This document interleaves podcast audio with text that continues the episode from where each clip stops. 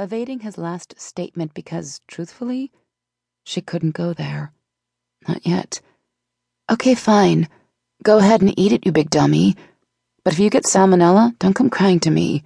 I won't, he assured her with a wink. I'll go crying to Becky. She makes one hell of a nurse. He patted the blue spica cast that held his newly reconstructed shoulder immobile, grinning like a loon.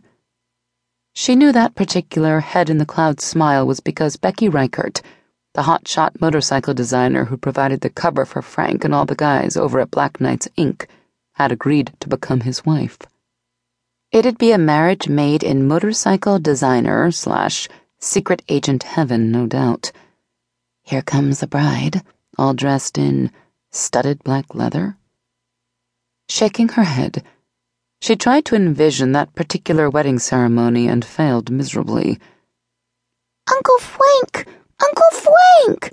Franklin raced into the kitchen from the living room, clutching the blue construction paper upon which he'd glued colorful, crazily shaped tissue paper fish.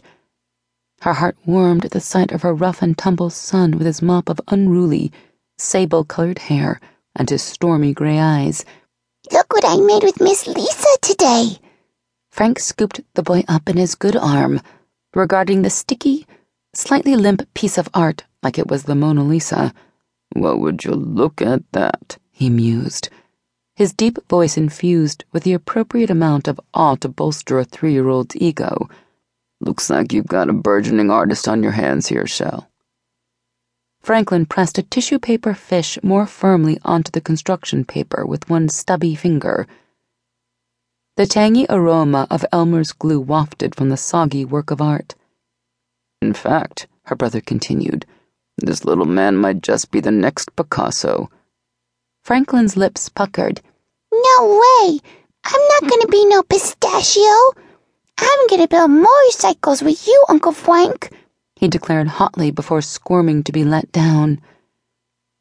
Her brother deposited him on the floor, and Franklin trotted toward the living room, the conversation apparently having reached its conclusion in his brain until her brother said, Well, you can do anything you want to do, kiddo. The sky's the limit.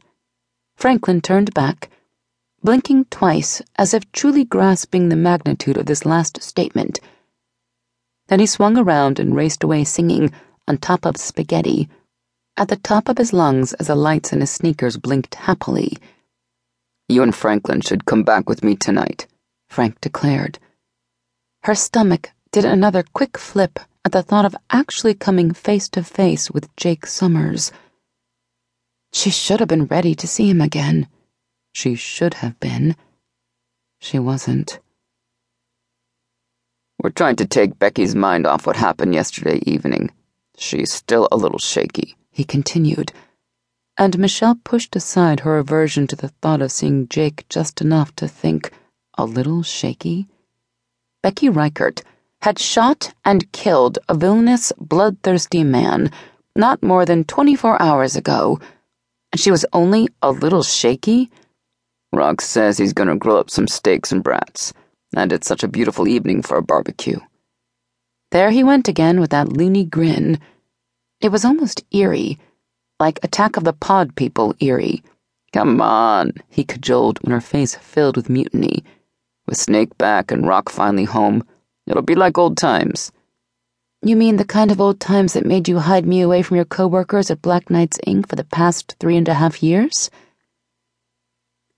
After everything that had happened in Coronado, after the horror of it, her brother had thought it better to keep her separate from that part of his life, the government operator part of it. He thought he was protecting her by keeping her a secret from his employees at Black Knights Inc., protecting her from more fear and heartbreak and maybe he was right. But she'd become sick and tired of being a peripheral figure in his world. So she'd shown up at the hospital after his shoulder surgery and introduced herself to all the knights who'd been waiting for him to come out of recovery. Oopsie, my cover's blown. Oh, shucks. Well, the jig is up anyway, thanks to you. He scowled and feigned punching her in the shoulder.